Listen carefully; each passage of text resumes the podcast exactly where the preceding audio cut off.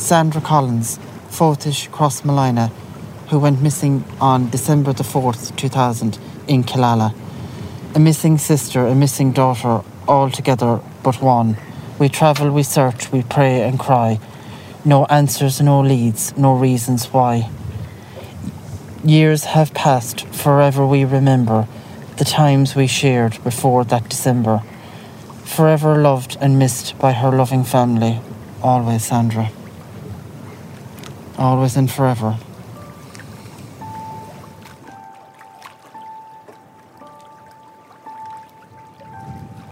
My name is Patrick Collins, and I'm Sandra Collins' brother.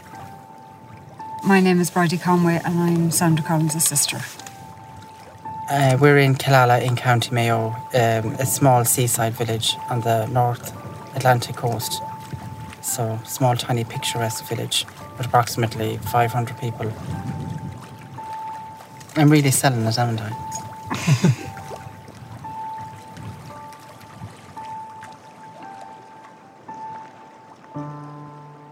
There's no good hair days in the West. No.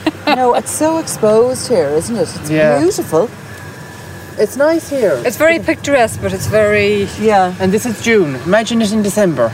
I can just. I mean, it was an awful night, wasn't it, as well? Oh, it was, yeah. It was a real cold, night. rough winter's About night. 10 like. times worse than this, like, Yeah, you know. and pelting rain and the wind was howling. It's howling now and it's a summer's day. Like, how did she live down here? Do you know that kind of way? How could mm. she, for, like, do you know, to pass the time?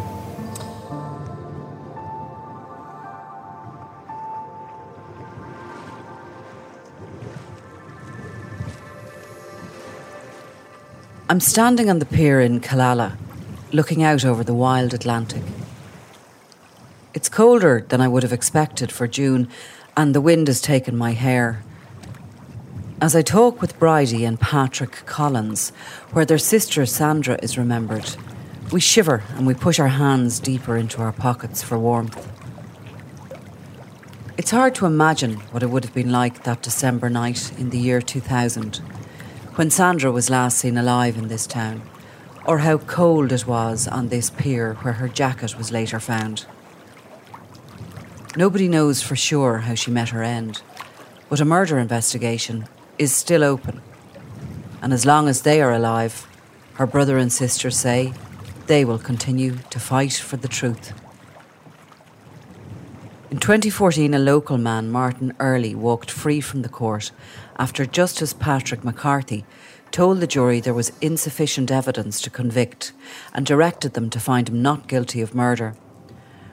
Earley had previously admitted in a statement to having a sexual relationship with Sandra, but he denied killing her.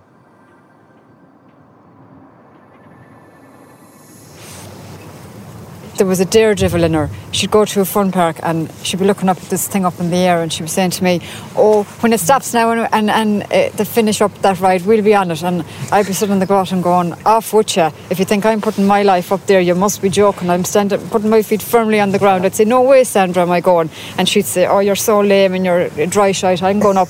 And I'd say, Well, you go up. When your guts are splattered down, I'll be looking here saying, It's okay, I'm fine. And me Nicola, up she'd go like, and she'd be on her own. No one else to go with her like. Up she'd go and she'd be going around and around, and I'd be, oh my God, Marty, she- I'd have to walk away because I'd be just saying she'd never get back down again. She'd come down and she'd say, oh my God, that was exhilarating. I say, I'm happy for you. I'm exhilarated here with my feet on the ground, like it's fine. She's a sense of adventure. Oh, oh shit. Oh, Nicola. Will you go? She'd lose and find me a thousand times over.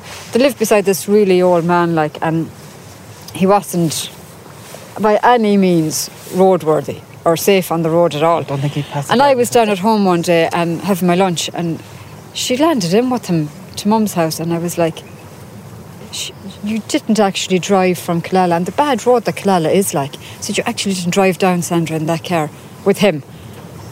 He's fine, he's fine. And I said, "He can't- Fine. Look at him. And I was like, Oh, my, my mother, oh my God. I said, Will you have a word with her? Like, 'cause she Yeah. don't listen to me. And she got back into the car again. She's like this to me. What's wrong with you? So she she's a wild streak. Oh, she'd a wild streak, mm. Nicola. Yeah. And then he drove out to the gate and up onto the ditch. And my father to get him off the ditch, and I thought, oh my God in heaven, they are never. And my mother was like, Sandra, ring me when you get home. Ring me when you get home, Sandra, for God's sake. And she said, Joe, she's never going to get home. She's never going to get home. What did she? What was she thinking? I don't know. And, her- and my father was like trying to get him out of the ditch, and I was like, oh, this is. Just... And she was like, make sure, Sandra, now you ring me when you get home, please. And she was within in the kitchen. Oh, Holy Mother of God, pray for. And I was like, I don't know. I'm afraid she'll need, she'll need more than that. I'm afraid to get to Killala.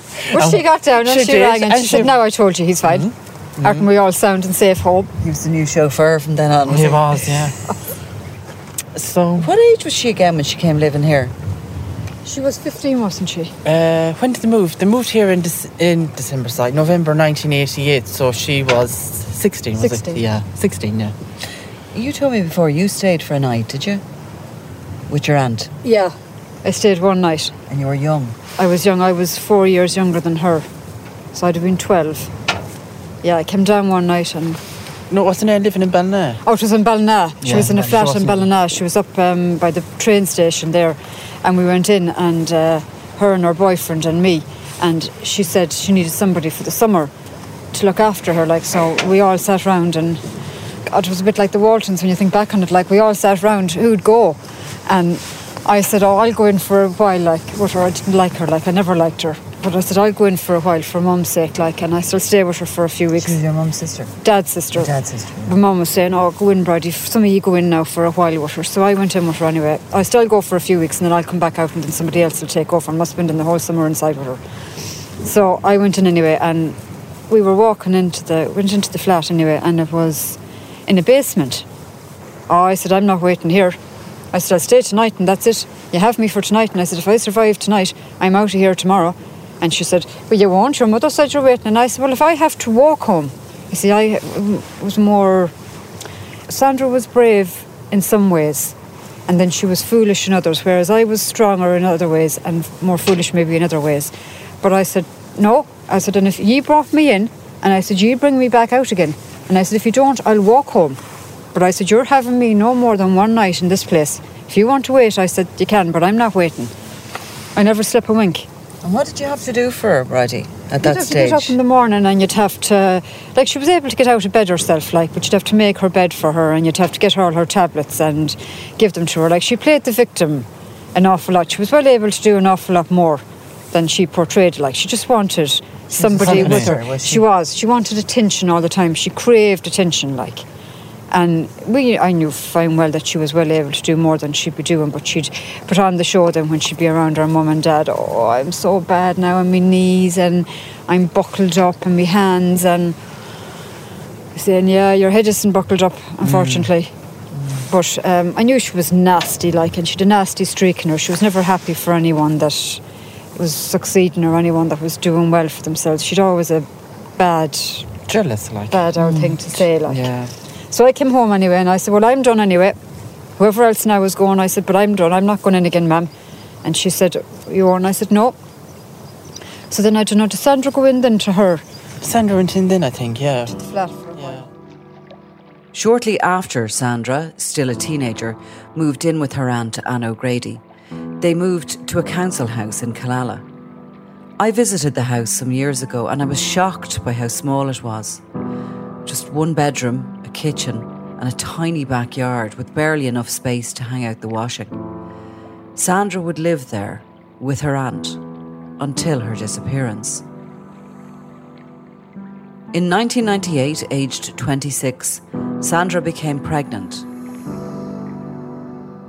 I suppose she probably thought, Nicola, that a baby coming into the house, it'd soften Anne up a bit or bring out, you know, mm-hmm. something more, more in her. Like, but as the, the weeks were going by, like I suppose she just, she said to me, she's given out. Like when the baby is crying and she's, you know, she didn't sign up for this. And I said, sure, leave her there to hell. Mm. Leave her there to hell. I said, and come up. Like the, the amount of times Nicola, I asked her. Mm. and begged her, even before she had Yeah. the baby, like to mm. leave Anne and come back up.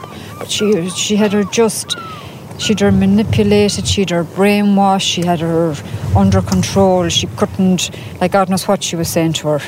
We actually got some of her belongings back after 15 years. now bits that they didn't need or they didn't, you know, they didn't no longer have use for. And there was tapes and there was saw doctor tapes and there was uh, take that tapes and CDs and there was pictures and um, a Bible and stuck within in the Bible was this photograph of her scan, her first scan, her first and only scan with the baby, and it was a prayer that she probably said every night, and it was a prayer for expectant mothers to have a healthy baby. And I looked at the date, and it was sometime in May or June of 98, and I thought in my mind, you would have gone up there now on your own, probably on the bus. You'd have gone in there and seen all the mums with the husbands and the hubbies and them holding their hands, and she'd have gone in on her own, had to have had the scan, come home clutching that picture, and then be praying that prayer every night. I'm sure she probably said it beforehand, but I just thought it was so poignant. It was stuck within the scan photograph was stuck within on the the prayer book, and then there was a card. It was a get well card, and it said Anne was in hospital, and it said to Anne, um, "Wishing you a speedy recovery. Lots of love, always, Sandra." And I thought, me mind, "Oh, there you go, there you go." Lots of love always, and it wasn't reciprocated, was it? In my own mind. You know. Do know. you think Sandra felt a sense of responsibility I to her? She so. probably told her she'd nobody else. Yeah, Yeah. yeah, Or she'd have laid it on thick and heavy, like poor me, and if you leave me now, and sure as we said, God knows what she said to her. She might have said, "Oh, I'll do anything to myself if you God leave knows. me," or Yeah. you know. I So suppose she put the emotional Yeah. pressure on Sandra, and Sandra wasn't able for her. She wasn't strong enough that way. She was too soft. She was too soft. Whereas I tell her, "Off with you." Mm. Emo- Good luck to you. Emotionally, she wasn't able to No. cope with it. You say she wouldn't be able to, to know. And I suppose you hear about people like couples, and they say, "Oh, a baby will fix the marriage," or whatever the case may be. Maybe she thought a baby would be just what the doctor ordered in as regards it'd their fi- circumstances. Yeah, it'd be just wonderful, and they'd raise it and. She'd, um, but see, I think Anne was jealous as well because she was married herself, you see, and it went pear shaped because she got sick and she couldn't have children. She had loads of miscarriages. So how could, how dare, how dare Sandra. Have a baby? Yeah. Just who did she think she was Yeah. to have a baby? So then Sandra made So the there'd be- decision that no, trust in the right place, trust in the right She environment. gave the baby up for adoption. Yeah, She to took be, her then and she gave her away. to be too toxic, like. Yeah. That's exactly what she said. She deserves to have a And mother. what was she like when she came back then? Did she just accept her lot? That this was it? It was her and Anne? I think so, Nicola. Yeah, yeah. And she was so young. She was what, 26 when she had her, yeah. And then um, I only found out then, like, a couple of years ago, really. Uh, her friends told me that before she had her adopted, like, that she would walk to the house where the woman that was minding in her. foster. She was in foster, yeah. And um, she'd stand on the road and the woman would bring her to the window just to get a glimpse of her every single day after dinner, after she'd given Anne her dinner. So that was her jaunt out the Ballina Road. She called for her friends and they would go and she would stand for ages on the road. Hail, rain, snow, wind, whatever. It didn't matter until she got a glimpse of her. And then when she'd go to Ballina, she'd buy her a little gift and um, she would get the best friend to go to the door because Sandra wasn't allowed to give the little gift to the woman that was minding the baby, like until the adopted parents got her. So I don't know. I can't imagine. I, I just you know. I, I just couldn't. I couldn't imagine how she felt or how hard it was to come to that realization. I have to do this, and not wanting to do it, mm. but just thinking to herself, if I don't do it, then it's- it's really selfless. It's selfless in any walk, shape, or life. But to think like that, you know, she did it, you know, for somebody that didn't deserve it. That's the mm. bottom line. Mm. And to be honest, Nicola, for a long time after it happened, there was a lot of mixed emotions, like with the whole lot of us, you know. I won't deny it, I won't sugarcoat it. For a long time afterwards, Nicola, was frosty between me and her. Because to me, I couldn't understand it. I mean, I, I, just couldn't. I just said to myself, "I- I- you know, I had no kids at the time myself, like, but I, when I have them now, even now, and I, and I hate to say it, like, but if I had to, I don't know, live in a tent, I wouldn't be without them. Do you know what I mean? And I couldn't understand how she could just give her up. Yeah. She must have been feeling very bad about herself that she did that. I'd say so, Nicola, yeah. Yeah, I'd say so, yeah. I think And she looking back ba- on it, I feel bad about it because I probably wasn't the sympathy or the empathy didn't come from me as it should have done. But I suppose you can't help how you feel either. Like I think she probably felt bad, but she probably felt a huge relief in that she was going to be getting the things that Sandra couldn't provide for her, like a proper mum and a dad, a proper Stable. education, holidays, things that people like. She could. What would, she- in all retrospect, like what would she provide for her on carers allowance in reality? And it's not about money and it's not about material things, but looking back, I think maybe that maybe could be the only comfort in the two years and two months after she lived, after she had her, that you know something. I have given her every single thing that I wanted her to have, and I cannot have. What sort of a life would she have oh, had she here should in have had nothing. She'd have had nothing. No, Absolutely nothing. No. and And I'm not being disrespectful, but the people that Sandra, as the years have gone on, and we found out more, because we didn't we didn't really know. Sandra came up on a Sunday night, and uh, we spent maybe two three hours together, and that was it. She came home. She came back down here again, and we wouldn't hear from her. Maybe have a phone call during the week with Yeah. her, but you wouldn't see her again until the following Sunday night. And I wouldn't see her as regularly as they were because I was working, and me and Michael might have been gone doing things on Sundays or whatever, and I wouldn't have been always at home on a Sunday Yeah. even. So you wouldn't really know. But down through the years, like, you know, even the people that she was palling with down here, no disrespect meant to them, like, but, you know, it's kind of, it's a bit septic. Like, The whole know, place is a bit I septic. I God think forgive you, me. You drive out of Dublin, it's been such a long year not doing that, and you're kind of coming out here in a sense of, oh, the West. And it's like, you know, it's idyllic looking and it's just gorgeous. And it's, to me, it's sort of ice creams and Oh. no, summer's days. But if you There's, scratch, there's a different side to it too, Nicola. There's a dark side to it. yeah, It has a, d- if you scratch the surface, you'll find an awful lot deeper. always down through the years when I came down here, long before anything ever happened, Sandra. When I'd come down here on holidays or whatever with her, like when we were younger, I always got the sense when I came down, oh God, I cannot wait for the time to be over till I can get out of it again. Just got this vibe off it that it was just not a nice place. Hmm. And to this day, I still have it like.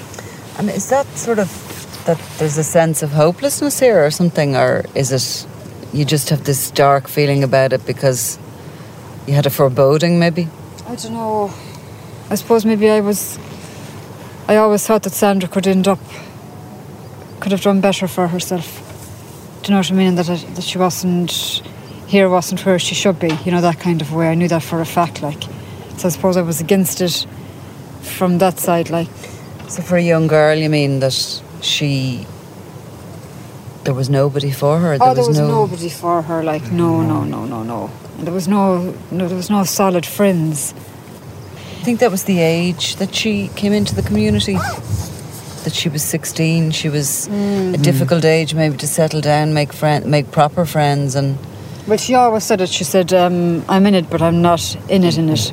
So she was an outsider here. Yeah. Yeah, yeah. She She, in- always felt she was an outsider. She was on the outskirts, looking in. And she was from 10 miles away, Yeah, but she was a blow in. Mm. yeah. The people that she palled with, that she thought were her friends, they weren't. And of course, there was a big age gap as well. I think there's about 10 years between some of them. Mm. Like, so mm. when she was 28, well, 26, 27, they were 17, 18. You know, she didn't have mm. friends of her own age group that she could confide in. She didn't go to school here, you see. She Yeah. didn't grow up here. She can go to discos or anything like that here, like. So it would have been impossible for her to hook up with somebody. And I suppose if she probably was so desperate that when somebody did become friends with her, you know, she was delighted. It didn't matter who they were. Mm-hmm. She was probably very, very lonely. Lonely. And you're vulnerable when you're lonely. Mm. Yeah, and I suppose I'm going back maybe what thirty years ago now. Like there was no internet. There was there was there was a telephone if you were lucky. If you were There was lucky. no many No mobiles. There was none really. I mean, she was very isolated as well. Yeah. Taxis were few and far between. Do you know what I mean? So if there was something wrong, you know, how was she going to get across Malina or where would she go? And money was, you know, it was a different era, it was a different time. And even the 90s, up until when she went missing, I think for her to have a baby out of wedlock, even at that stage, would have seen as being a bit of a, oh, no, no, no, shame on you. That's 98. There was that still that slight stigma and, you know, attached and that nasty classification, you know, and that's Narrow-mindedness. Exactly, yeah, 23 years ago. So I do feel like she was isolated, and if anybody showed her a small bit of attention, She jumped on she it. jumped on it because she was just so, so lonely, mm. and her life was just so miserable that if she got half an hour of happiness with somebody, then you know what, it'll carry me through till tomorrow. And like everyone down here that I've ever spoken to or that have said anything about her to me have said, oh, how nice she was and how kind she was, and that no one can ever say a bad word about her. But the also side of it was, oh, she was very quiet, very quiet. She never spoke, so, so shy. So maybe she was so shy like that, that was probably seen as a vulnerability by some people that preyed on it. See, she never had a job.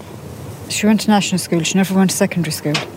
So she missed out on all that camaraderie and, you know, building you up. And, you know, I see it with my own kids now.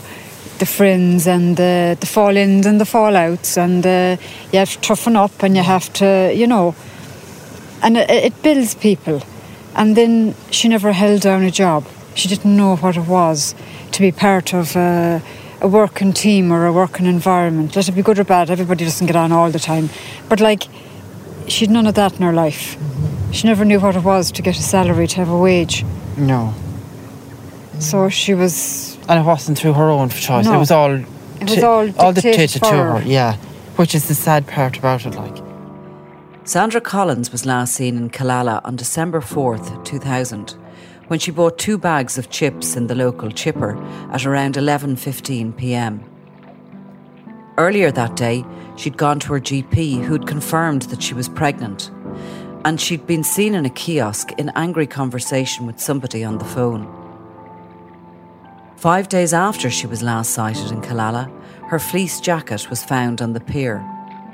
In the pockets, there was a packet of sausages and two wet pieces of paper with phone numbers on them. One was Martin Earley's number. The second was for an abortion clinic in the UK.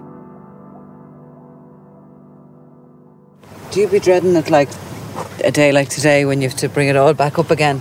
I kind of do, yeah. Yeah. And I, I, I kind of dread it for, not so much for myself, Nicola, but for my own children, like, do you know what I mean? They're trying to live their lives, like, and they're very, very good now, and they're very supportive, like, and they have no emotional ties to Sandra because they didn't know her, and I don't expect them to. But they have empathy and sympathy for me mm. with the story, like. But I have empathy and sympathy back then for them, with them trying to live their own lives, and you know they don't want to be different. They don't want to be the girls with the missing aunt, and you know that kind of a way. But mm-hmm. as I've explained it to them, and they've said it to me, they've said it's just the way it is, mom. And it's who you are, and we wouldn't swap you. you know, they're off going like, we wouldn't swap you because of Sandra. Like it's who, what you are, and it's the it's the baggage that you have. But sure, I suppose other people have other baggage, like. Mm. And the sad sad part of it all is it's just to get her back. Like Yeah. it's not the justification, even though we'd love to see whoever done her wrong get their own comings up. Like, but it's not even about that now at this stage. We're so exhausted with it, so emotionally, physically, everything drained with it that it's just finality. That's what it's all about, like getting Sandra back and putting her in the grave and being able to say, You're home. Mm. And then carry on ourselves, then like have this weight lifted off the shoulders and say, We're free of it, like. I know, I know full well the night that Daddy died, she was definitely stood at the bottom of the bed with James and Mammy, welcoming him. Mm. And the gates were flung open for him as well as for her. And that's the only saving grace that we have, that we feel that there is a heaven and there is a place after this, after we leave here. And they're together. And that they're together, yeah. That's the only thing now that'll keep you They're sane, together. like, And yeah. they're- that you know. Yeah, exactly. And that there will be, there'll be, you know, people go on about justice. It really doesn't make any difference to me or to Bridie or to Davy or to Mary or to anyone whether the person that's responsible is above a Mountjoy or they're beyond a beach in Florida. It doesn't really matter where they are, what they're doing, whether they're a millionaire, a pauper in a tent, mm. as long as we get her back. And that's the end of it then for us. Then we can close that chapter and go, well, we've got another couple of years, please God, of decent living.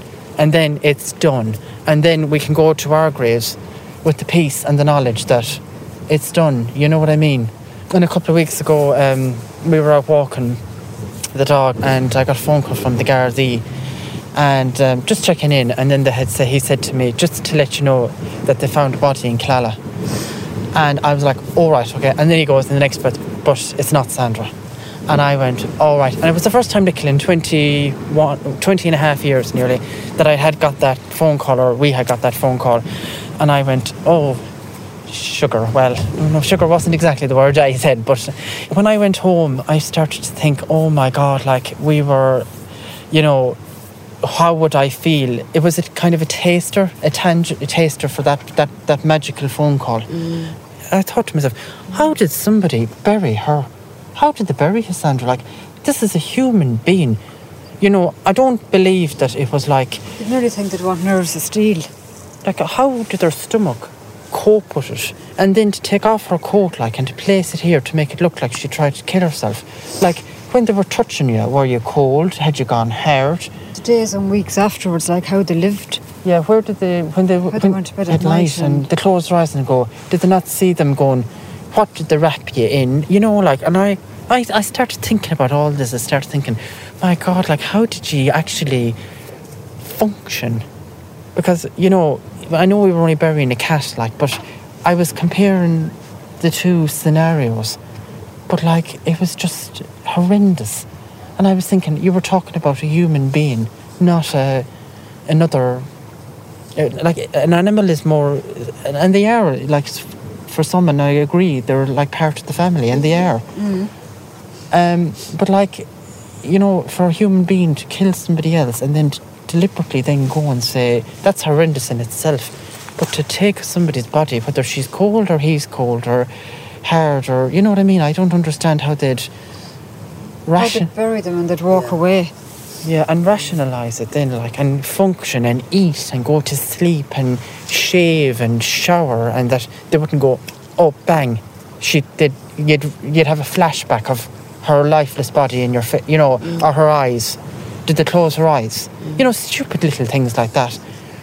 Like, you know, I mean, this is her community, and this is where it happened. Like, evil came to this place on that night, and like why you, you know you watch films and you watch television series and you see something like this happening and you're going oh you're willing the people to stand up against the one person or whatever the case may be or you know against whatever it is and you're thinking come on come on come on. And eventually somebody does grow a backbone and they stand up and the next thing they all stand together.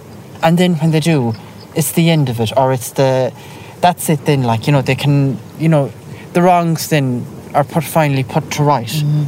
And you think to yourself, well, why can't they do that in Killala? Why can't they come forward? I suppose, understandably, I suppose part of me does understand it because I be There's fear and there's there's fear loyalty and there's loyalty, and you know, I get it. I really do believe it or not, as strange as it sounds. You know, you know, if you're in fear, and your life. I mean, if you're married and you've got a couple of kids, you know, how can you logically and justifiably say, excuse me, justifiably say, I, I want, I'll help and put my own family at risk. So, But I don't know if there's a sense too of people really don't care. That some people don't care, Nicola. It's not at their door. They're not lifted like. So why should they put themselves out or put mm-hmm. themselves in any kind of danger. danger like? It's not our business. That should be the a lot of the thing. It's not our business like. You see, down here is the community where she lived, and you know the meetings and the whole lot, and the pubs and everything else. It's all happened here, like. So it's here that the answers lie.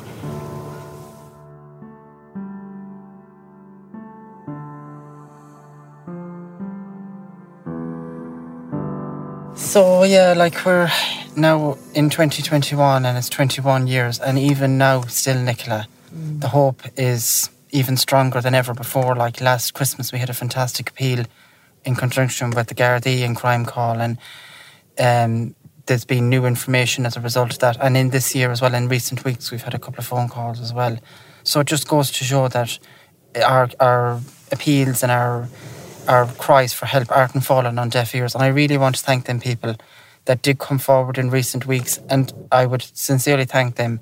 And I'd also appeal to those people that are maybe listening today and a bit on the fence thinking ah, it's not much point now, it's too long, it's, it's no point. I'd say no, no, no. Eh, more than ever, now is your time to come forward because we're really, we're getting closer to finding her. And I don't think it's not if, it's when. And we'll never ever give up hope. It's not a case of, oh, will you walk away? And like people have said to me, you must be exhausted with it. And we are. We would be lying if we said we weren't. We are exhausted with it. But the fight for her and getting her back means that much to us that we're going to 100% keep going and keep searching and keep hoping. And like Patrick said, it's great to think that nearly 21 years later, people are still coming forward with information and stuff. And like, there's so many ways they can do it. They can ring us, they can write to us. There's an anonymous phone number. It's dedicated 24 hours a day. It's, it's publicised all over. Um, it's not even based here in Mayo. It's nothing got to do with Mayo. It's nothing to do with the Gardaí. So all you have to do is ring that telephone number, and there's a lady at the other end of it who's willing to talk to you day or night and just take your details. You can do this. You really can. I mean, if you're sitting on the fence, you can do this. I know you can. You you know your conscience has to let you do it eventually, for her sake, for ours, but for your own to set yourself free. You know, don't don't carry this burden for anyone else. Is what I would say. I wouldn't I wouldn't like to be in the person's shoes or anyone that's carrying secrets or holding back or anything like that. Don't kick the can down the road. Do it now. In 20 years, I wonder how many people have passed away and have wanted to say something mm. and never got the chance to do it. Like we're talking about two decades. I mean, just don't waste any more time. Enough time has been wasted. Enough stolen and enough opportunities and enough enough memories have been ripped from us. Like, you know, come on, this is her community, or was supposed to be. This is where she belongs, and this is where the answers lie. She needs to come back here, and the, you know, the ghost of her needs to be put to rest. It's all good and well saying, "Oh, we feel sorry for you" and everything else like that, and that's fantastic and that's fabulous, but that's not enough. Feeling sorry for us is not enough. We need answers, and we need to get her back. Empty words are not of no comfort to us. What we want is action, as in stand up and this is where she is. Go and find her and live your lives. And we're really sorry for what happened. That's all I'd have to say about it.